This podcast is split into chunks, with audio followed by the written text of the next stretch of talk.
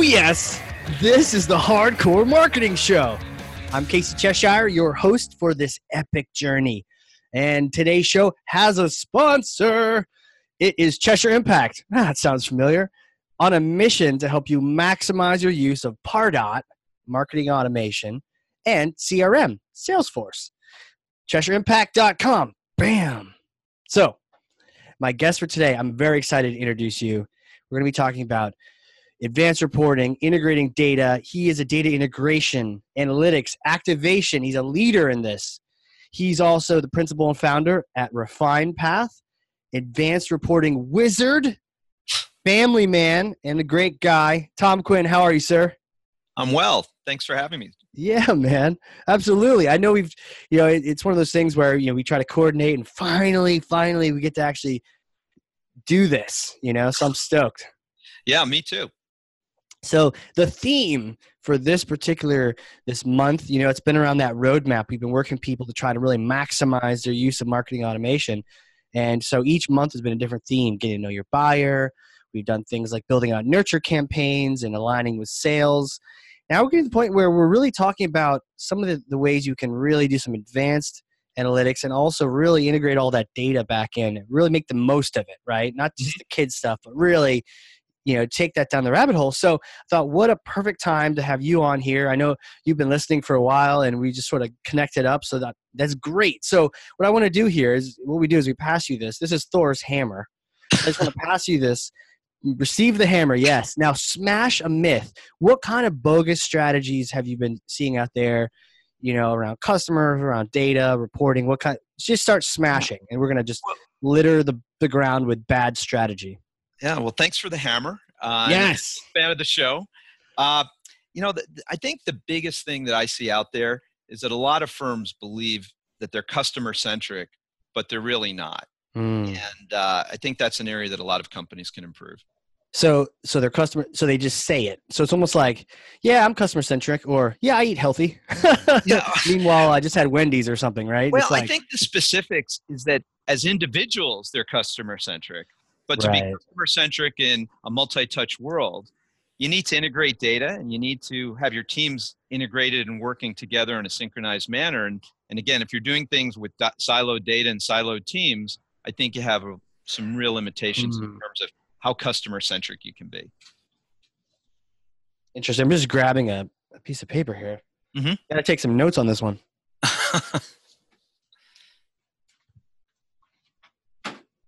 So it's not enough to just say you're customer centric.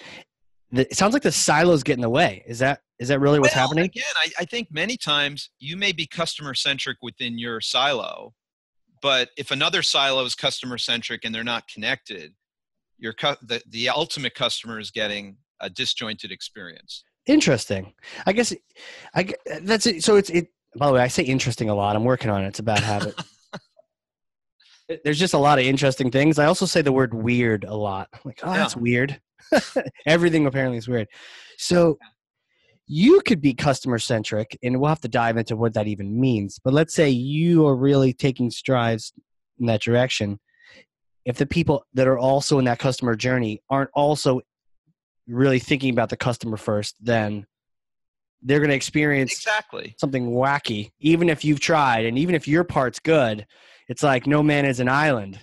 Exactly. I mean, again, yeah. I think that many times different touch points are being customer centric on their own, but they're each collecting data and not sharing it with each other. And ultimately, the customer can get frustrated when they're getting a disjointed experience. Collecting data and not sharing it with each other. So it'd be like, you know, you keep your information in Pardot, marketing automation. You're not letting sales know Oh, that that's one way exactly. Yeah. But I mean, when you think about all the touch points that customers have, whether it's the contact center, whether it's email, whether it's digital media, uh, there's a lot of different touch points. Uh, it could be retail, uh, depending on the vertical you're in, and to the customer, they just want a great experience. And the the better that you're able to integrate data, and the better your teams are able to work together, the the better and more customer centric the the experience is going to be and and then hopefully that leads to better business results interesting so it's not enough just to have the team work together but the data has to come together too. Yeah. So we can have the touchy feely meeting. And by, by, the way, we love doing this at Chesh, right? We'll we'll host one where we map out process with sales and marketing. And what we do is we bring pizza and beer because marketing will show up just because they want to improve things. And sales is like, I don't got time for this. I got to close deals. But there's beer and pizza. All right, let's let do it. What, let me see what you're talking about here. That, um, that, so we'll line the process. The yeah, right. Uh, we'll line the process, but it's a it's a great reminder. You know, it's like this this show also last show. You think you're going to talk about reporting, you think you're going to talk about analytics, but really, it, the conversation when you boil it down all reverts back to data you know? It's it's very interesting. It's almost been this like trend. I saw that at dreamforce uh, last conversation even this conversation it the, the the data can be siloed just like our processes can be siloed. That's right. That's right. And again the data are and, and there's reasons. It comes from different platforms. It comes in different formats. There's structured data. There's unstructured data. And so it's not easy. Uh, however again increasingly there's tools out there that enable us to bring the data together and engage our customers more meaningfully. Right. Mm-hmm. Interesting. Have you seen any really egregious versions of that where people were doing some great things on their own and then they they just never well, talked? Well, I mean, think about things as simple as like retargeting, right? Yeah. So someone goes to your site and basically all you know is they were just at your site so you send them a retargeting message that may mean buy now, right? Sure. But they're not integrating other pieces of data that may say, well, this is an existing customer that did these things, or they just called us and did these things. Also, that data that says, oh, let's retarget this person isn't really being shared beyond your advertising team, right? Or, mm. or the cookie data. And so, again, the more you're able to connect the dots, if you will, the better you have an understanding of uh, is this customer ready to buy? Are they should they be nurtured? Is an existing customer that's just looking for customer service and help? And you know, the better we help them, the happier they're going to be, and, more likely to refer us to some to a friend or or remain a loyal customer for for a long time. So again, I think uh, the better we're able to integrate data, the better we're able to understand the needs and and engage in a in the, in the best way possible. Yeah, that makes a lot of sense. I I once worked with a group that prior to working with us, one of the biggest problems they had was everything was siloed, even on the sales side. And they were they were operating off of leads in Salesforce. And you know, from a high level, a lead is someone that comes in, you're not very familiar. It's like you're dating. But once you have opportunities and you're closing deals, it turns into a contact and an account, and, right? And yeah. so, but they never did that. They they they wanted to force leads to come in. So what would happen is the same person could be a lead like four or five or 12 times. Yeah. And they had this incident where someone just bought a million dollars worth of uh, lab equipment. And the next day, it's kind it's like, it's just almost like Hollywood. The next day, they got two phone calls from two sales reps at that same company yeah. selling two other different things that company had to sell. Yeah. And neither one of them knew that this company had just spent a million dollars. Like great customer no one's aware and so you're cold calling him like like he's a nobody like he's a cold lead uh, instead of being like oh thank you so much you know and uh, or, or just leave him alone. He just bought something you know either way. No exactly that's exactly right. And i think there's many times these days where you're a prospect and then you become a customer yet you're still getting all the prospecting buy now messages when you should be you know you should be engaging in a more meaningful way about hey how to use our product properly and and so forth. And so again sharing data to understand who you know who's where is this person in their journey? I think the other element is that a lot of marketers uh, you know with the best of intentions treat all customers the same. And i think when you integrate a lot of data you start realizing that even in, amongst your customer base there's there's many different needs and segments. And and again the better you're able to engage you know your best customers against their specific needs you know the, the greater the likelihood that you're going to have a customer for life and that they're going to refer you to uh, to their friends and and uh, and that's a great way to build your business. For sure you know i wondered about that word you brought up at the very beginning too customer centric yeah. it, it it almost sounds too good like uh like a word you could use in a, like a marketing piece yeah you know do you see i guess really the, the, the myth you smash and by the way it's in pieces scattered yeah. about the floor here um, if people are just saying this word, I mean, do we know, really know what it means? Like, what does it mean to yeah. you? Well, in, in, the in the right definition. Well? I would almost say no. That's that's that's an excellent question. I mean, to me, there's I, I, try to think if there's business needs, meaning, hey, we need this much sales and we have this kind of cost per acquisition. And so we know our goals.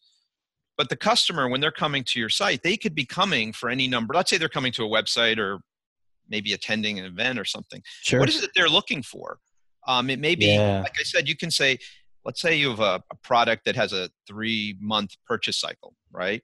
Yeah. Are they at the very beginning of it and they're just collecting data to understand you know what they're maybe they don't even know what their solution is so they're looking for an answer to a problem or maybe they're ready to buy or maybe they're an existing customer who's trying to use your product better right and i right. think what you really want to do is get in the head of what is it that they're looking for and how can we you know engage them more meaningfully because right. again, one thing you learn in b2b sales is when you're in, you know when you're with someone in person if they're not ready to buy you shouldn't be making an offer right? You want to you want to engage them in the proper way and then hopefully when they're ready to buy you're you're the trusted partner they want to work with. Right. Well i think the same thing in digital channels. I think what you want to do is not try to force a sale when someone's not ready to buy uh, because that can poison the opportunity.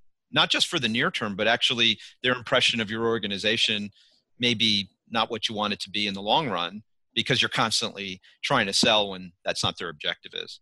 Right. Don't make sense. Yeah, yeah, I like it. Don't poison that all the future sales you're about to have by trying to stick it in there with that that quick. You know, you're not selling mattresses, right? Well, exactly. Well, I'll give you an example. I was recently at a, a it was a medical conference and there was a guy who was looking at buying a, an expensive piece of uh, medical uh, machinery, a big purchase, and they were doing research and, and again that's similar to a lot of b2b yeah. you know, purchase journeys and he went to a, a website of someone that he was re- you know recommended to check out and he thought it was great and these guys were absolutely in his consideration set but within the next 48 hours he was inundated with sort of like direct response type of messaging mm. that quite honestly they were i thought highly of them when i left the site but shortly thereafter they kind of left my consideration set and so again, if you're not in the direct response business, don't engage your customers, you know, purely like direct response. So, so again, what do you mean by direct response too? Are we talking like like snail mail or well, well, I almost think for dollars, now, right?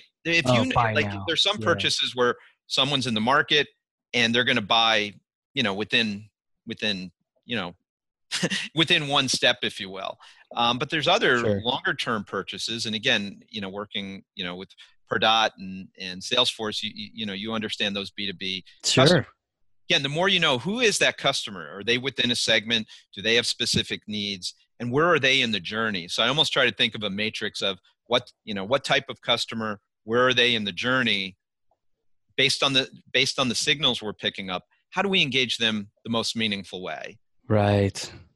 Yeah, that's interesting. Direct don't don't confuse yourself with a direct response product. You know, I once was uh, in a consideration phase for a software product. Uh, not too pricey, but not something I'm just going to throw the Amex down on, right? It's it's yeah. it's like very much a considered sale, very B2B and I got this email campaign saying, "Make it." by the way, at this at this particular juncture, I was not the decision maker. Right? Yeah. I guess even right now, I'm not. I I've got people that are smarter than me. I hey hey, is this the right thing? You know, let's let's talk about the details. But even even then, I was definitely not the, the decision maker. And I got an email as like the recommender. Hey, if you can close this deal within this week, we'll send you an iPad. Yeah, I like iPads. I got like one of those minis. They're really cool. But you know what? I would like one, uh, but it's not like I can accelerate this sale that just started yep. three months late. You know, I can't you know cram three months into about one week, and you know I'm going to burn some of my political you know power or my you know the all, all that sort of you know cash that I've got you know in the company just to try to push this thing through. It, it instantly I knew this is not something I'm even going to consider doing, and I was kind of like taken taken aback, kind of like the people you're describing, where your, your friend got inundated with all these direct response like buy now buy now. It's like yeah. yo we just started. Exactly and I, li- and I liked what you said earlier too. You said you want to be there you want to be their trusted advisor you know partner in that decision. Absolutely. And and the other element about being customer centric i think is with all these great tools we have is just use them to treat your your existing customers better. Because again I, have been in business for a few years and where i found the most success is where your clients are so thrilled with the the experience they have with a particular company, they're yeah. going to tell their friends, and word of mouth really happens and so forth. And a lot of times we have these great tools around us, but they're used predominantly for selling uh, directly and so forth. And again, the more we use them for things like, oh, you have a problem, here's you know customer service, or here's you know a way to you know thrill them when there's no sale attached to it. yeah Uh, again, having having happy customers will help your business in the long run. So I think all these great tools and strategies that we have, you know, uh, can really be pressed by, oh, we need to hit this quarter. yeah, we'll do those things, but let's do these other things as well that's going to build our pipeline in a in a good way. Right. You know, I was just watching a rerun of The Office last night, and Michael Scott got these gigantic gift baskets for some customers, and he was just Great dropping job. them off, and they're like, "But we're with Office Depot." He's like, "Yeah, I know. No big deal. Want to give you this thing? There's chocolate turtles in there." Um, but you know, I wonder. Sometimes we get in the mode where, you know, do you see this a lot where people think that like the more they talk, the more it's going to work, and you know, is that another myth you want to smash or? Well, you know what? I mean, prior to digital, you know, I've, I've worked in B2B sales and marketing and yeah, you know, when we think about B2B selling, um, you know, there's lots of stages in terms of the sale, but again, what I found was that the more, the better we listened as a team, the more success we had. Right. And so what I found is when we think about the different stages of B2B selling, that upfront qualifying and doing a, a really solid needs assessment really helped our business and and in doing that you you know you do a lot of research prior to a meeting sure then you really need to ask great questions you know there's open-ended questions and then there's confirming questions but we felt that if we really understood our customers needs better than anyone else they were engaged with we almost had a competitive advantage to earn their trust and win their business. Right. And I think that carries over to a lot of digital stuff today. But instead of asking questions, a lot of it has to do with the connecting of different data sources to understand right. the customer's needs. So, right. big component of listening better. Yeah, it's interesting. It's a good. You know, we could even break that down. And listening in the traditional sense, sales on the phone call, but it also could be marketing. Early in January, we talked about buyer personas and you don't pull these out of your butt they come from calling asking a question and listening asking a follow-on question and listening but to your point there's that third i'm, I'm going to write these down so like sales can be listening um, marketing can be listening but your your data too you've you've got apps listening pardot knows everything you're doing it knows you clicked on that link it know you lingered on that website it know you read that doc i sent you it know you yeah registered but did not attend that webinar I had yesterday or two days That's ago. Right. And so it knows all these things. So it's listening, but you got to be aware. So bring that data into the fold, you know, be able to show sales, hey, we're listening, you know, in a digital sense to all the activity. Let's make sure we customize that journey for them too. That's right. I mean, again, in listening in a responsible that. way. We don't want to be, you know, the, again, you get into creepiness and like things. CIA creepiness, yeah. but I do think, again, it, it's sort of like, let's say you and I and two other folks were engaged with a customer, and we all had four separate conversations. If we got together and compared notes to really understand what was important to them and maximum, you know, give them the best, you know, experience and not waste their time, we're going to perform better together. And I think that's the way you need to think: is let's listen good within you know within each touch point but that let's then let's connect them in a way that enables us to just provide better service than anyone else would.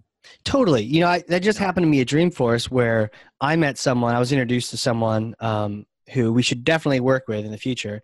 And, hey you need to really work with these people. So i met this person really cool right she was awesome i'm like oh this person's cool apparently my team had also met her mm-hmm. and then there's there's some other details, right? So to your yeah. point, what we don't want to do is just all start reaching out because then even if we're trying to be helpful, it can feel like a direct response. It can feel like we're trying to say buy now.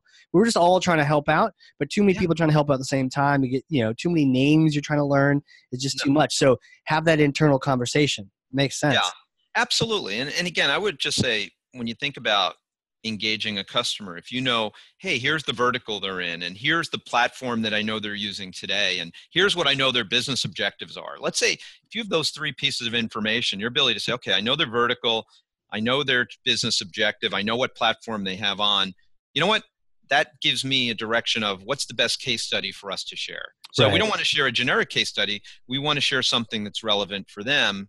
And again, these days when there's so many different types of touch points, it's how do we connect the right dots so that we're again sharing the right information and giving them the best service?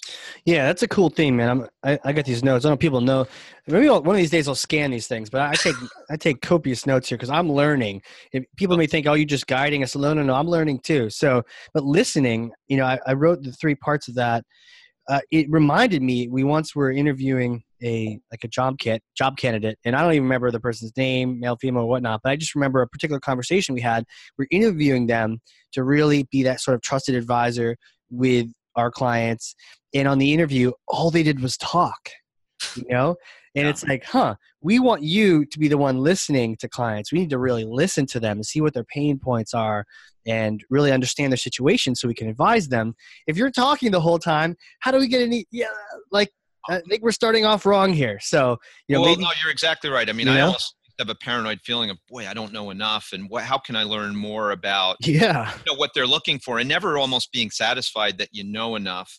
Um, because again, our clients and customers have big challenges and big problems, and when you look under the hood, they're complex, and the more you understand about it, the better of chance we have of of not just winning their business, but actually engaging them in, a, in you know helping them be successful and uh, so listening is uh, again you can't do it enough. Interesting. Oh i said it again. I need a jar with uh like i put money into it every time and i'll just donate that to uh, maybe to like the listeners right? Yeah. follows on twitter you might get the interesting jar donation. Uh, yeah. but that that is critical what you've said. Um, so important to be listening so important to be coordinating the listening internally. Now I, I want to kind of bring you to there's an area that I, I really am curious to learn from you about. Sure. And we were talking earlier, and you know, we're getting into the idea of the omni-channel, looking at different places, bringing things together. And you introduced the idea of that, that you know, the customer data platform. And so I live in this world of marketing automation and CRM, customer relationship management yes. platform. So, you know, maybe just break it down Barney style. That means, you know, Barney, like a dumb as rocks, you know, yeah. on, the, on, the, Flintstones, like Barney style. What is it? You know, CDP, I guess really is what they call it. Absolutely. So, you know, technology has been evolving, and you know, when you look at the the Martech, you know, it was like a 1,000. Now it's yeah, like Martech 7,000, and it's really tough to keep up with everything. But I, I think that one evolution in the last couple of years has been the introduction of the customer data platform. And mm. what that does is basically three things. One, it's it's marketer controlled, not necessarily IT controlled. So they're giving you, uh, you know, a platform that marketers can use. second is it integrates different data sources to create a persistent unified customer database. And the third part is it's accessible to other systems, which really gets into activation, right? So, and, and a good way to think about it is again, CRM systems are really platform, you know, they're powerful platforms that were built to you know to create great customer profiles. But when they were created they weren't necessarily created to ingest all the types of data that we have today sure. nor were they really built to activate things in real time.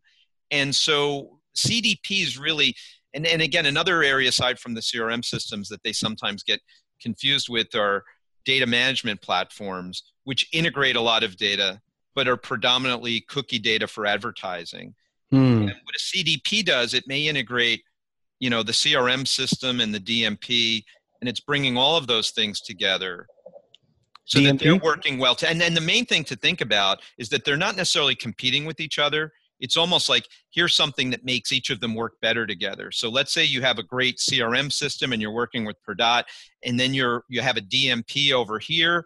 This is sort of like glue that brings them together and lets them share data so that they're able to engage customers. So you're able to learn more about your customers and engage them in more meaningful ways. Interesting. So integrate that that data. What what was DMP you mentioned? Uh, data management platforms, and what they'll do is they're they're typically used in um, for online advertising. So they're integrating ah. different databases uh, using third party cookies.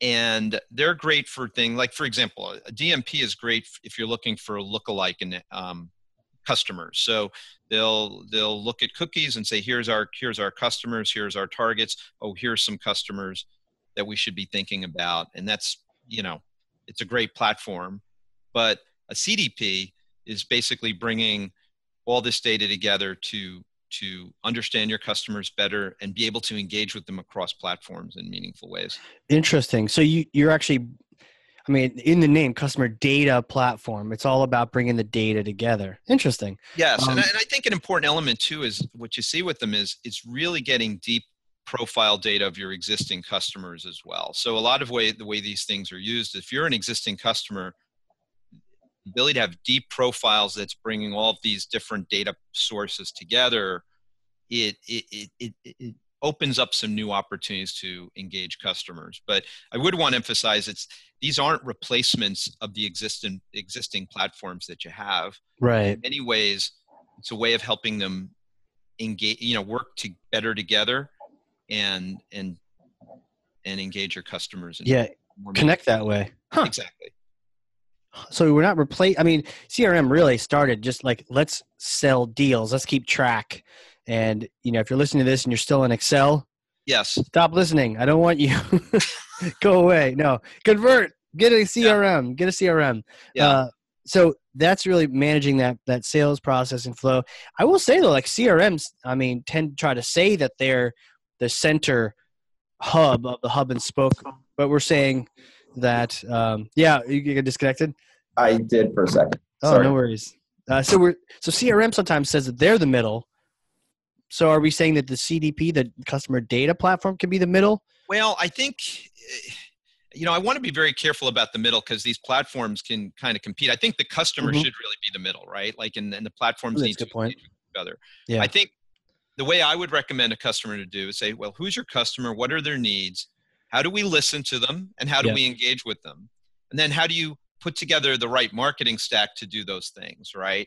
And I would say that what a CDP does well is it may so for example your crm platform could be let's say you call it the middle but you now have more data that you can tie together right, um, right. as well as how can you like again when i use the term activate um, you know these days like think about going to amazon. You go to amazon you start taking activities and in almost real time they're saying oh here's something else you may want to buy. Right. So these are platforms that are sort of made to be able to do that.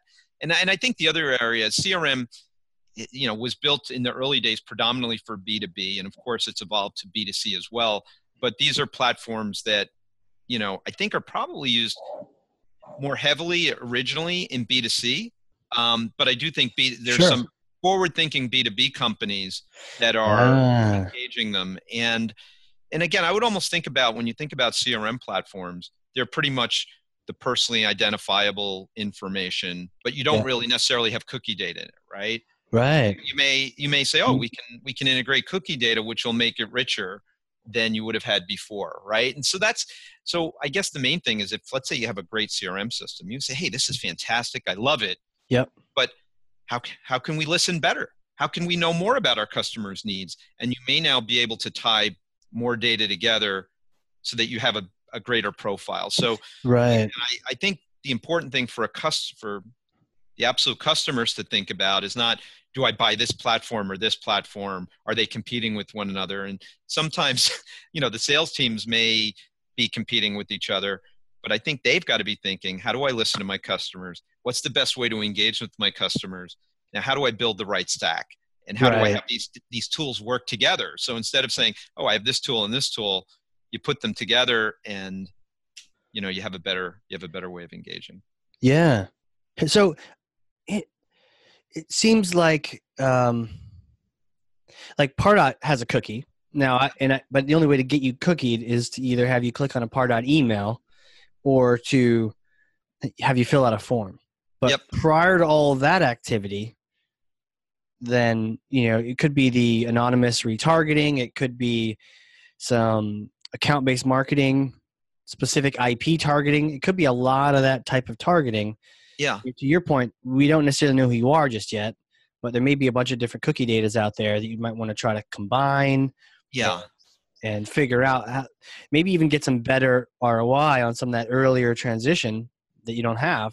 Yeah, Uh, have all these data, other data sources, and if and if they don't natively integrate with your CRM platform, then you start you may, may want to look into this tool. Question though, are there any flags that you look for when you're working with people where it's like a no-brainer they should get this, or any kind of example where? No, that's that's that's that. First of all, I think that's an excellent question. I I think, I mean, before they say what they get, I mean, I do think you should really understand, you know, what's your customer's journey today? How do they engage with you? How do they research and so forth? What's it likely to be tomorrow? And based on that, let's say you didn't have any technology. Yeah. You know, how should how should you engage with them? What's the ideal right. way to engage? And then actually map out some use cases, right? Sure. And then when you said, "Boy, this is what I'd want to do," I think it's okay. So how do we now put that together? And you may say, "You know what? We need right. perfect, and we need Cheshire to help us with this." Yay! But you may say, "Hey, but I need to do this piece too." I mean, I do think, you know, when you look at the Martech Seven Thousand, there's usually not one tool and say, "Okay, here's the one thing that solves everything." Right. You typically have to say, "How do I bring these four or five tools together?" and and make them work so that we're engaging our customers in, in a better way. And, and again, I, I just think that these CDPs have been built to integrate different types of data sources than some of the other platforms, as well as right and activate uh, these platforms in, in meaningful ways. It's a good point because you know something like Salesforce is going to need either a unique ID or it's going to need an email address. Same thing with Pardot, or you're to have to use some fuzzy logic to try to figure out who's who but you need that kind of like that anchor for the data. Yes, exactly. So you're saying, and, and again, and again, I think for most customers, I will say to say when should you, you know, buy something. That's up to a customer, right? And I will also say my business is, um, or my practice, I'm vendor neutral. I have no, right. I have no. If someone doesn't buy a CDP, that's fine. If they, so I, I, I have no horse in the game that way. But I think that if you really are thinking about advanced omni-channel personalization meaning hey i want to engage customers the proper way whether they're at my website email speaking to us call, contact center as well as if they're interested in cross-channel analytics and reporting yeah. I think if they're interested in either of those two subjects they should research if a cdp is right for them. Uh, and again then then they'll be able to decide what you know what they should do but but if you're interested in those two subjects and you don't know what a cdp is that's where i would just say you should you should hopefully do some homework because there's you know there could be some good solutions that you're missing out on what are some good ones well you know thing about I get your neutral. Is, is yeah, it kind no, of no, pick no. place? Or? I hate, well, the one thing is, is I, I hate mentioning because one of the, ch- the challenges out there, there's probably about close to 50 companies that that call themselves uh, CDPs today. And I think a, a, good place to go, there's a website called uh, cdpinstitute.org that'll have a large number that can, that can be looked at. But there's there's a number of you know I, I hate saying it because I know I'm going to leave someone out, but you know there's great you know some of the good ones. There's mParticle, there's Lytics, there's uh, AgilOne. There's you know there's there's a number of of good platforms. Interesting. And and I think it's really important to understand, you know, which is the right one for our business. Because let's yeah. say you're, you know, a financial institution uh, versus a, uh, you know, versus a pharmaceutical company versus a retailer versus a B2B company. Right. You know, there may be a, a CDP that's that's you know better for you than others. So one question people ask me is, you know, what's the best CDP? And and a lot of times it really depends on you know what your business is right uh, and and again, I I think there's there's a number of reputable ones. Um, so some focus on like finance. Some are probably better for manufacturing or for retail. Yeah, well, and, and I'll give you an example. Like, let's say you know when you think about integrating data like we it said like it's a simple thing it's really hard so if yeah. i think about my customer experience as a in financial services like you know i do things online but i also go to you know to you know automatic teller right or yeah. if i'm if i'm traveling through an airport there's different connections and so again I, I think there's lots of different types of data that can be brought into these things and the you, what you want to do is make sure you have the right pipes for your business right and so yeah. again if you're you know depending on the vertical you're in depending on your business objectives i think there's certain cdps uh, that that are probably better designed to meet your needs. You know, this is cool because one of the things you said earlier is that it's very heavy in the B2C side, which is probably why my head doesn't already know about all this. Yeah. And I'm actively learning in front of people live on YouTube. Yeah. Um, so start, but a lot of these things start, a lot of these developments start in the B2C side. And then Oh. to your point, they, you know, some of the B2B companies that want an edge start bringing them over. Oh no, the, it's some B to like I would say like when you think about account based marketing. Yeah. And again, I've I've been in you know since 2000 I've been involved in online media and so forth and and I think you're you're exactly right there is that when I think about some of the account based marketing stuff and there's great companies doing great things, I think it's still early days. And I think what we're going to my prediction, I could be wrong, but I think there's some companies that have been forward thinking in B2B and have brought in CDPs and their account based marketing I think is moving even to another stage because they're connecting more data. And when I think about B2B sales, these are complex sales, right? There's lots of players, Right.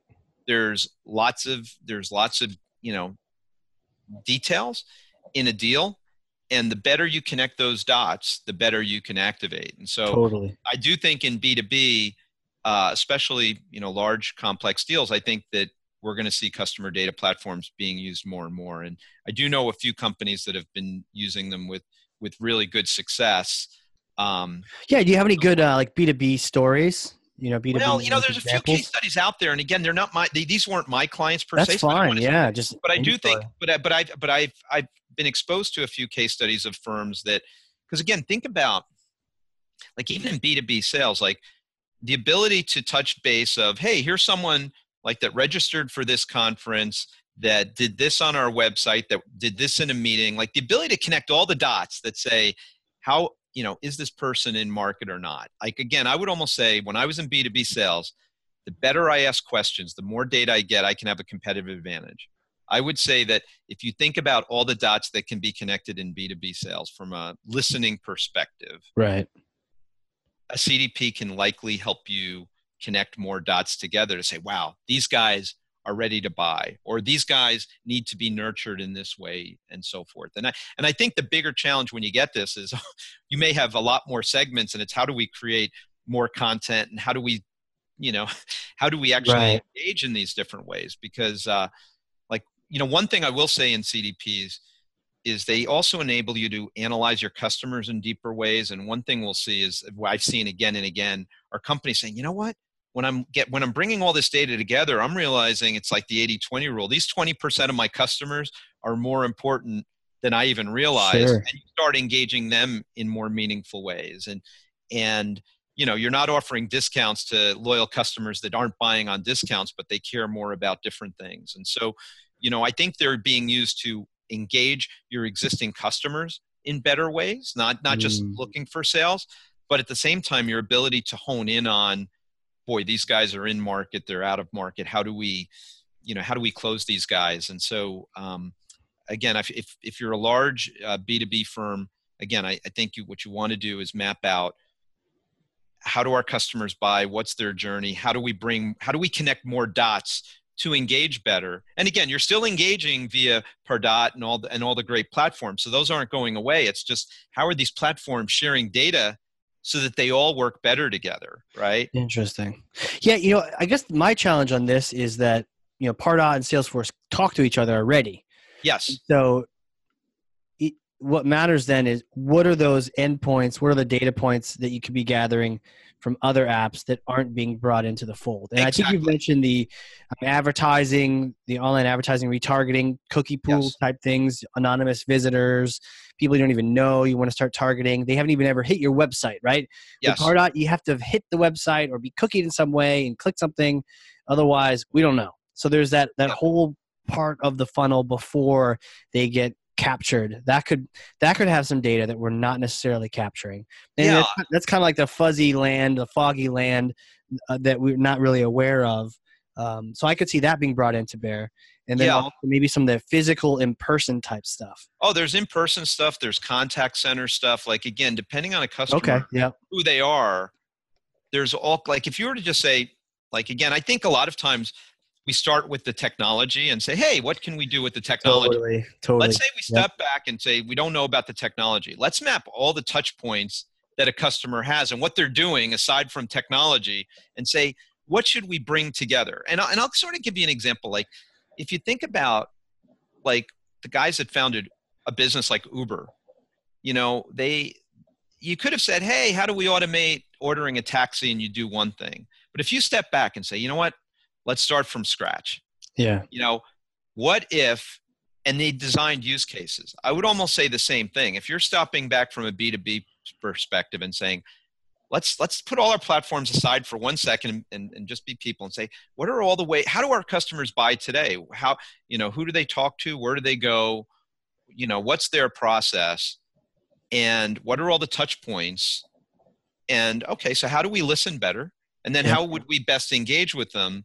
I think then you'd start saying, oh wow, we can we can do this or we can do this and and i think that's really you know what i would recommend starting as opposed and then i think you start saying oh, Smart. oh wow a cdp can do this or in this and so forth and here's what we can do without the cdp and that's where i think customers will decide and some customers they say you know what pardot alone is all i need you may right. say wow if i have pardot and this other things my Pardot actually performs better because Pardot's getting data that it may not have gotten mm. before. And so I think that's the thing that again, if we take the bias out of the platform for a moment, good point. Yep. You may say, wow, when I bring these platforms together, they actually do better. And, and to Salesforce's credit, that's why I think they've made a number of acquisitions through the years. Like they they purchased Krux. You know, Krux was a is a DMP, and they really? realized, you know, Krux with Salesforce is more powerful. And so, I I think the the element really gets into, but I will say, is start with the customer, how do we listen better? How do we engage better? And then what what are the right tools we bring to make that happen? That is is sort of the mindset as opposed to starting with the tools and and going backwards. Don't worry. and then and then i think if you use that approach the tools typically will work better at the end right? That's that because because i don't want to discount right. It. no it's funny. You're actually feeding me back my own medicine. It's pretty cool. Uh, how many times do i bump into people that you know marketing automation or CRM. It, it's all about the feature, feature, feature, feature. And then it's like, hey, man, what are you trying to do with that? First, you know, let's map out the strategy process, yeah. then the technology. Exactly. Um, so it, that's a great reminder. I and, think, you, you know, my lack of understanding, I'm like, oh, I want to really get to know this technology. But to your point, it's that it's mapping out that journey and then when you have gaps so here's my new question when i when i've mapped this thing out and i've talked about what i want to do to the customer what kind of gaps are best filled with something like a CDP? Well, when you think about gaps, like again, if gaps like, or opportunities, yeah. So again, like as you mentioned before, um, like if someone is doing something online that the like with a you know in an area that you're you're not working in or you're not you don't have there what what can be connected you know right. what can be connected there? What meetings can be you know can be connected? I think the main thing here is is is that you want all of your data shared in pretty much in real time too right? Like a lot of things connect data. It may be connected once a month. It may right. be this but how do you also how do you have these tools work together in real time? So for example if let's say you're think let's say someone had you know registered they're an existing customer you know who they are and they go to a contact center and they make a phone call. And then you know they have a problem. There's an operator somewhere that knows they have a problem. Does that information get shared across the organization? How far so your best customer calls up and does that is that shared across every other touch point? If someone right. registers for something is it only within a certain silo or two or does it really does it get to the contact center right? So would the contact center person know? And again how many times in life do we go to a website where we we're maybe frustrated so we then make a phone call and the phone right. and on the phone call the person saying well who are you? Okay tell me again what your problem is. When in reality there's probably a lot of clues that are out there that say oh wait this this this is what's going on. And so oh, right. again i would just say that when you think about every touch point how do you share them in a way that each other each touch point in near real time is engaging that customer the right way right and and i think that's where you know a lot of the tools that we are using today may be within one or two touch points but they're not all of all of the all of the touch points is that yeah yeah, no, it, it, makes more sense because as you mentioned, I mean, that was interesting about Krux. So Salesforce acquired Krux, a yep. digital management plat, data, data management, data platform, platform, data, yeah, data yeah. management platform. Yep and now it's called Salesforce DMP. That's correct. So does that mean that Salesforce really is now becoming not just a CRM but also a CDP? Well, You know, like again, a- I would say that in within Salesforce, eh, let me this way, it's tough for me because there's lots of moving parts. I don't want to say it. I, it it's because I think even within Salesforce, integrating different tools is is you know is a big challenge. But I think Salesforce is a leader and, and does a great job with all these things, and Right. they'll probably acquire more things in the next cup in the next couple of years. I do think there's a recognition, though, in making the acquisitions, is that they look at great companies that say, "Wow, this is something that folks need." You know, a DMP is absolutely different than CRM, so we want to have both. Have both, yeah. How do you connect the dots, and how do you connect? Again, I think it's how do you connect the dots for listening and Mhm. analytics, and then how do you connect the dots for activation, which is Right. like, oh wow, I just heard this over here. So again, if you if someone's just doing retargeting and saying someone came to my site, let's start retargeting them with ads, but you're not engaging them in other ways. Um, that's a missed opportunity, right? Right. As well as let's say let's even go in a different way. So, you know, let's say I was looking to buy a car. I mean, again, this isn't B2B. I was looking to make a purchase. Let's say it was a major B2B purchase. And then I go to the website and then they keep retargeting me as like a customer when I was like, no, I just bought your platform. The company should know that I bought the platform, but the data wasn't integrated the right way. So I'm still being treated like a prospect, right? And you could be wasting that ad spend or that that money Yeah. on that. Yeah. as well as let's say there's different people within the organization let's say you know a cmo comes to or, and someone in sales comes right? You may say oh wait this is the way to engage this person right? So again the ability to identify and understand here's here's the organization the person's with here's the role they're in. I know these things about them based on how they're engaged. What's the best way for me to meet their meet their needs right?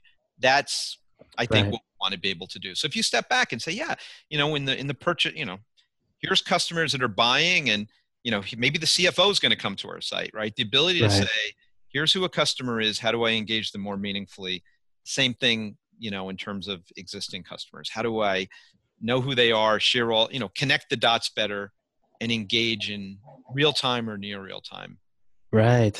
in a better Huh. way the, the big takeaway I get from this is we're just busting silos. You know, we're just busting out of those those pathways. You might have data in different places, and great if you're not using it, you're you're basically wasting the opportunity, and, and you could be spending more than you need to, or you could be missing, uh, you know, a nice way to really engage or re-engage with someone.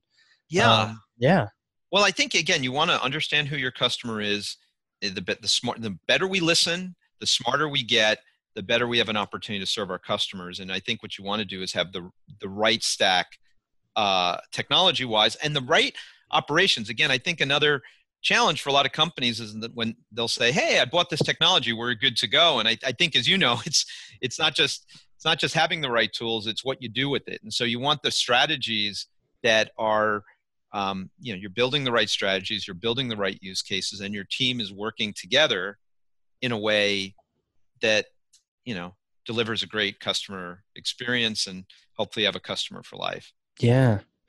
Speaking of customer for life and lifetimes, I'm curious who you are and how you cut this experience. Eh, You know, something that it's kind of cool. It's something that I was very much not familiar with until now. And Yeah. so, I mean, who are you? Where did you come from? yeah well i'm uh, I'm, I'm a native new yorker my parents were irish immigrants grew up in the bronx and uh, uh, after business school i worked in amsterdam for SmithKline Beecham and came back and i worked for a company called iri for eight years and that foundation was really based on listening to customers via retail uh, data. So we would we'd collect a lot of retail data to understand how customers purchase products. Then uh, i joined a digital agency or a company called aQuantive uh, our agency was avenue a. Uh, we later acquired razorfish and changed our name to razorfish and we were acquired by microsoft. Uh, since then i've held a number of roles including ceo of a company called real time content which was personalized video that's now owned by pitney bowes uh, also recently worked uh, as general manager for a uh, for an automated media buying platform that was at Yieldex that was sold to AppNexus. I worked uh, Huh. at AppNexus for a little bit, and what I was realizing, I guess my biggest thing is that there's three challenges that I think I, I kept seeing from different organizations. One is needing to integrate data better. Two Yeah. is being able to get predictive, not just looking at data and saying what happened, but what do what do customers need next? And then three, how do we activate in near real time? Like, you know, it's tough enough just integrating data, but again, if you're thinking about a Facebook, Uber type world, you know, personalizing something based on data that's old isn't really isn't really going to cut it. And so yeah.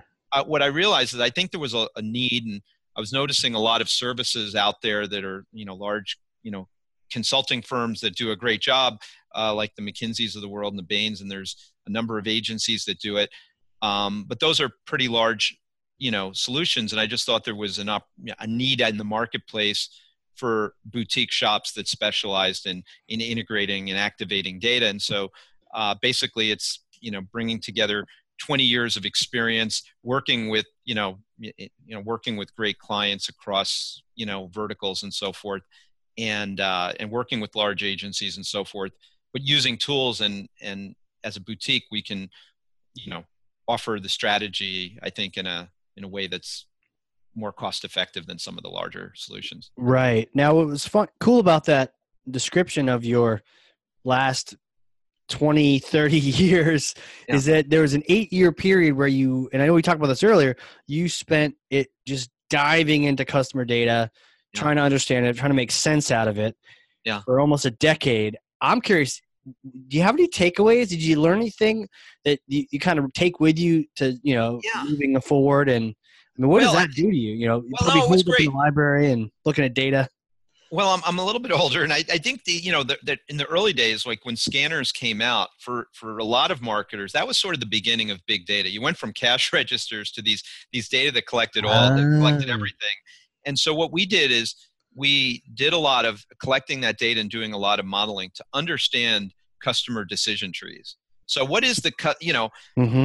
it, what, you know how do custom what are the customer segments that are out there when they're purchasing what is the process and what are the alternatives that they consider where does price fall into it where does merchandising fall into it when does variety of product fall into it and you know for me i think it was just it's great when you're working with lots of different categories and verticals to just analyze you know first of all start with the customer right? Because it's Yeah. like we all say it but you realize when you really put your head down and say why i don't have the answers because if i use the bias of how i buy i can easily make a lot of mistakes. And i think the ability to just immerse yourself into the data to say wait here's all of our customers and here's the pockets as well because i think the thing about data mining in general is there's so much data out there that we can struggle using it but the ability True. to hone in and say here's our best customers and here's how our best customers Ah, yeah.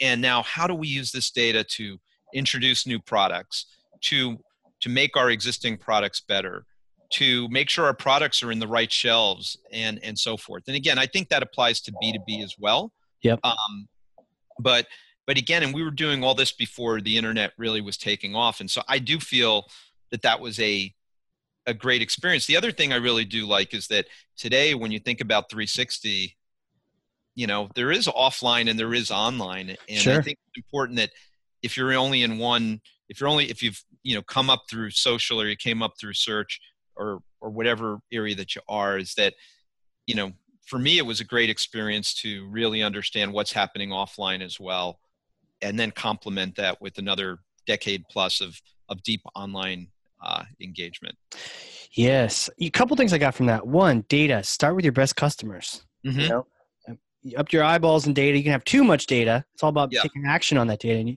you, you started with who were the ones that you know have been spending the most. They're the best customers. So if you got to start somewhere, start there.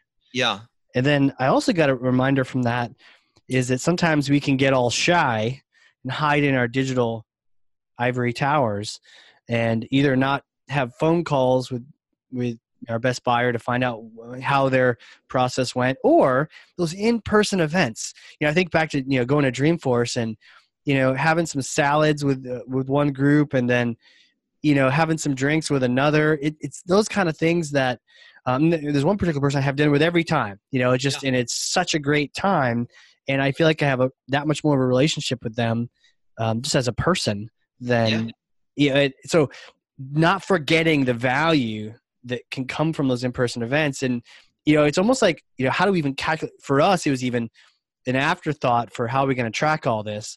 And even Yep. even then, even just tagging them with a campaign to say that yes, you met at Salesforce doesn't quite necessarily loop that in. So it Yeah. does seem like there's a little bit of that, you know, the barn door swung way digital, and we forgot a little bit about the power that can happen from just, you know, breaking bread with someone.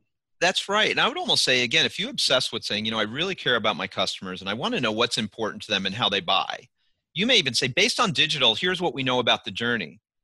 And then you may say, what do I do- what do I not know? And then when you meet them in person, you may say, hey, by the way, and you're asking questions that's complementary of what you know from digital and filling in gaps and saying, you know what? That's why they do this. You know, Right. this is their decision criteria. And so again, if you're almost thinking of every engagement is to learn more about how they buy and what they're what's important to them and you connect the dots of online and offline, you have a better chance of engaging them better, right? Right. You know, tell me about decision trees. It sounds like that was something that was big in, into that process and understanding the buyers. I haven't really been exposed to that. Yeah, well, I, I think about a decision tree as as easy as okay. So when you're when you have a problem, think about what are your alternatives to to solving that problem at Sure. the very beginning, right? And so it may mean, like, I mean, you could think about it as you know, do you buy a car? Do you lease a car? Do you do you not need a car and you're going to use public transportation or whatever?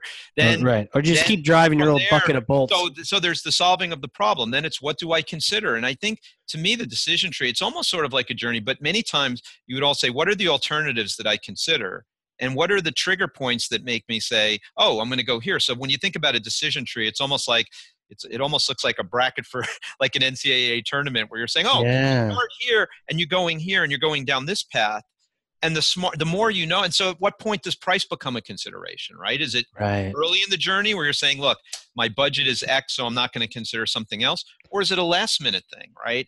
And so, and then what are the alternatives? If if my top choice is unavailable, what's my second choice, right? And so yeah. I think when we think about our own lives, uh, you could probably think about a major purchase and say, what's the path we go on and when we make which decision? And for us, that started with using, like, again, rich data. How do you use rich data to connect all the dots, all the data you have together? And then how do you map out that journey, that decision tree?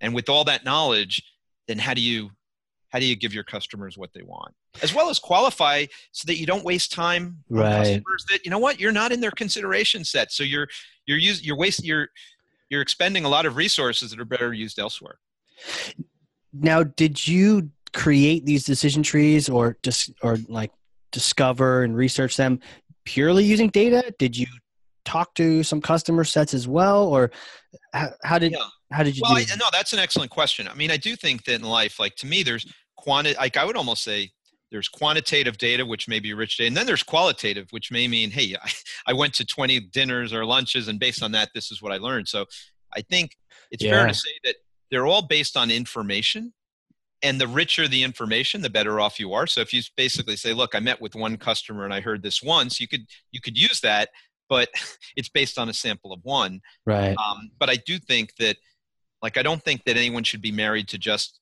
database data um, because you may be missing things. I think supplementing it with with qualitative data makes sense. I think the thing is that's most important is that you're really just understanding what your customer is doing, and that's where again start with the customer. Um, don't think of data as more important than the customer. Just think of if you have more data and more examples it's it's it's great there's a like again i would say if you speak to 20 customers and 18 of them tell you one the same thing i have i typically have more confidence than if i spoke to one customer because maybe they're they're an outlier right so right. that's the way I, I i try to try to think about I like that. You're balancing both. You know, you've spoke to those 18 customers. Let's go look at the data. See, are they similar? Are Yes. they similar profiles? Do they have the same industries? Or is this across the whole system? Or did Yeah. I accidentally cherry pick 18 of a particular subsegment who all said this? So it's maybe not the whole decision tree for everyone. It's just for that smaller group. and then it's how many segments i think you're exactly right and i think then again the richer the data you may have as well if let's say I had one client and they're in one vertical and my client is only in one department, that then I know this. But if you if you're in a business that works across verticals and you engage with people across departments, that alone tells you, you know, you don't only have one cust you know, you have many different types of audiences. So Right. again, the richer the information you have, the better off that you're able to understand a, a specific person you're engaged with and, and Right. engage them the most meaningful way. Huh. I like it. Yeah. I like it. Now, one of the things we, I mean, it's funny how like talking about what's important to us, we we we go right away from our like our lives right back into this because it's just stuff we love talking about. Yeah. Um, and you know, one of the things we were chatting about earlier is that you know you've got some passions, college football, you've got Yeah. family, and then you shared with me that you had gone to the infamous tennis game. You were now what? Which Yeah. one was that? That was the finals. It was the women's finals of the U.S. Open. Um, right. Yeah, you so know you were I- there because there was a certain thing that happened. there. Yeah.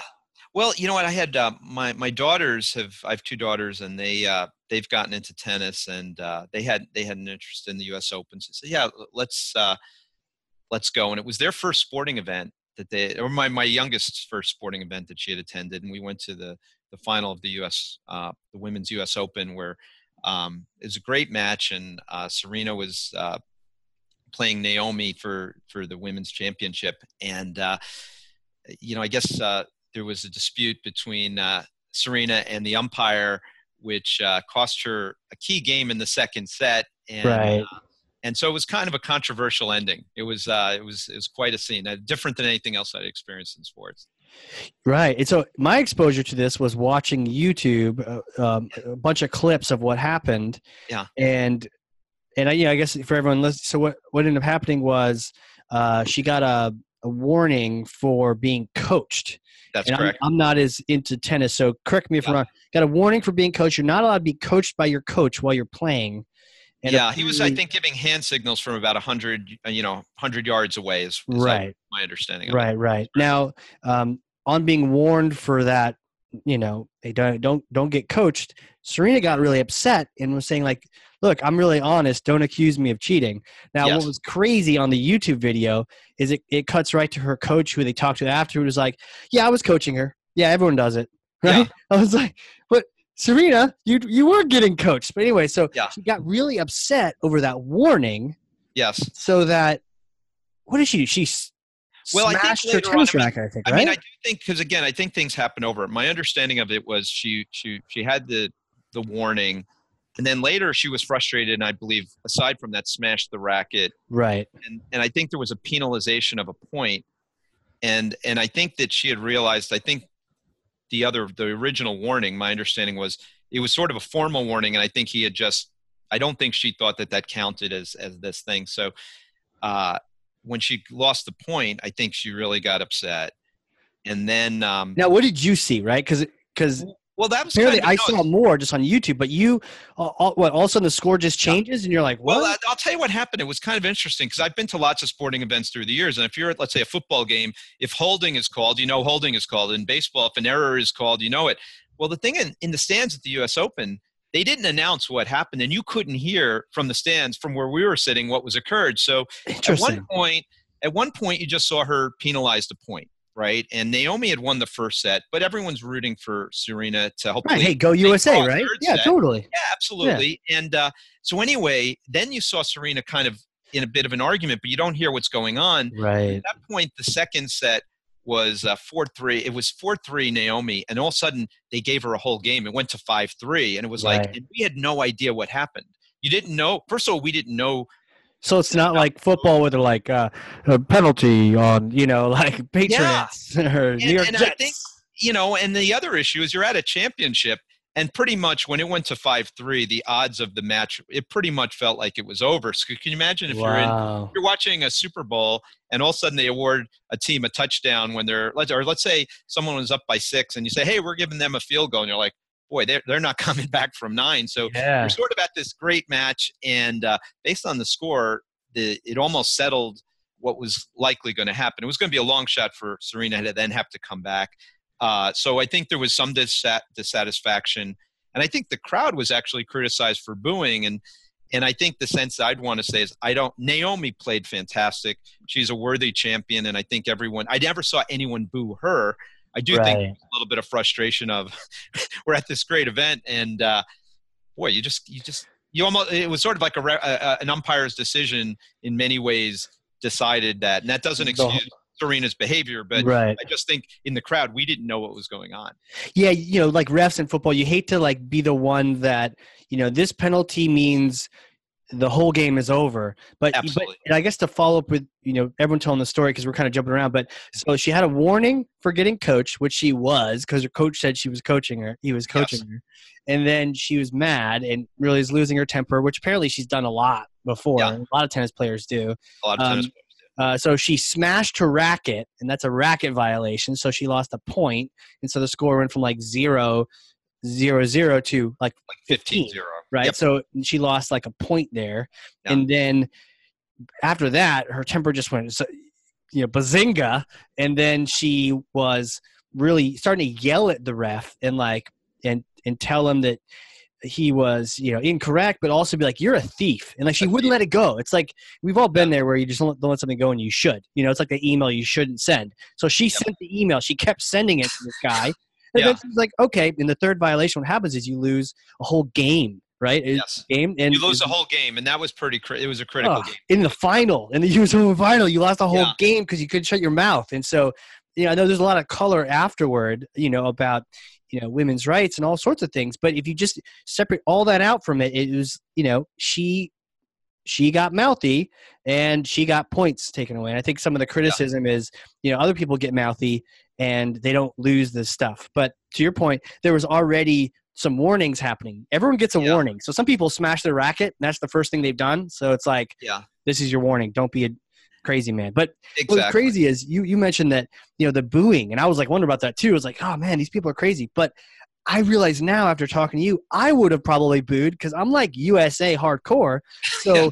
if I just you know my team's now suddenly got a point down, like what the heck, you know, yeah. or lost the game, we're gonna lose this thing, and you probably spent hundreds of thousands of who knows how many dollars on this thing and it's like yeah. going to be over soon i'd be like boo what's going on you know yeah well, you know what? It's kind of an interesting thing to learn from because, again, and especially when you're with your daughters, you want to make sure that you're, you know, teaching them the right way. And 100%. I'm not qualified to say how it should have been handled, but the next day I saw John McEnroe and Chris Evert talking about it, and they said, well, in other sports, and I could relate to this, they said they believe that given that that who we're dealing with and the stage, that the referee probably could have said, Serena, when she was having, you know, called him a thief, Serena, um, I hear you, but that's enough if it happens again, you're going to get the third penalty, which is a game.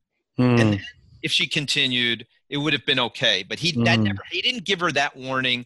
He just he, he took the game and and again, some people may argue with it, but that was sort of John McEnroe and Chris Evert's position. And I thought that made sense because again, it didn't just hurt her. Poor Naomi just won her first Grand Slam final. I know she got that. Great. Yeah, and, it, and it, it, almost created a situation that was tough. And so again, I think there's a lesson for everyone. I mean, again, yeah, I think that you know I was even telling my daughters, you know, look. Yeah, what did you tell them? Serena Williams has to deal with adversity, but even when you're the umpire, I think understanding the time and place, you can probably we can all probably learn something about the best way to handle these things. Yeah, yeah, interesting. So, what did you tell them? Just you know, make sure you work hard. What do you, what do you tell your daughters at that? Because I have a daughter too. Yeah. You know? Well, that's an interesting thing. I said, well, you know what? I mean, first of all, there's the listen to the umpire. You know, and, in yeah. life, there's going to be adversity, and you're not going to get all the calls. And listen to the umpire is one of them.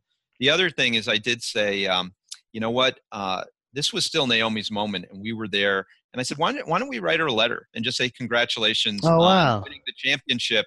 and that we were there and we wish her a great thing because again eh, you know we don't control everything that occurred but you know here's this person that just had you know worked hard her whole life right and the experience was a little bit less than it could have been and yeah. so if we can if we can do some some small gesture that helps make it cool for her i think that would be good so uh, that, those oh, are really cool. things listen to the umpire and uh, and still let's let's control what we control and and and let's you know yeah right but write a letter like it's almost like you you you you kind of turned it around on it you know kind of this whole negative thing and it's like let's let's congratulate the champion. You know, let's absolutely. And let me this way: to be clear, Naomi was playing better that day. And but again, in sports, things okay. can turn around. Well, she won the first set pretty clearly. Okay. Second set, you know, Serena had broke her serve, but then she came back and broke Serena. So they were sort of a little bit more even in the second set. But Naomi had been playing better, and uh, you know she was a worthy champion. Mm. Everything else aside, and and so uh,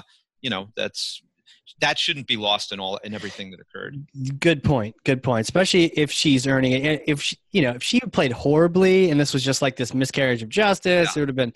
But you know, the fact that she she worked hard and you know. She had a great tournament and she was the better player that day and and at right. the same time we, we wish we wish it played out with that the way it didn't but she she was a worthy agreed champion. agreed. Yeah, yeah, if you're gonna lose lose to someone that's uh, humble and cool about it like that that's cool. Absolutely you'll have to let me know if she they get a response.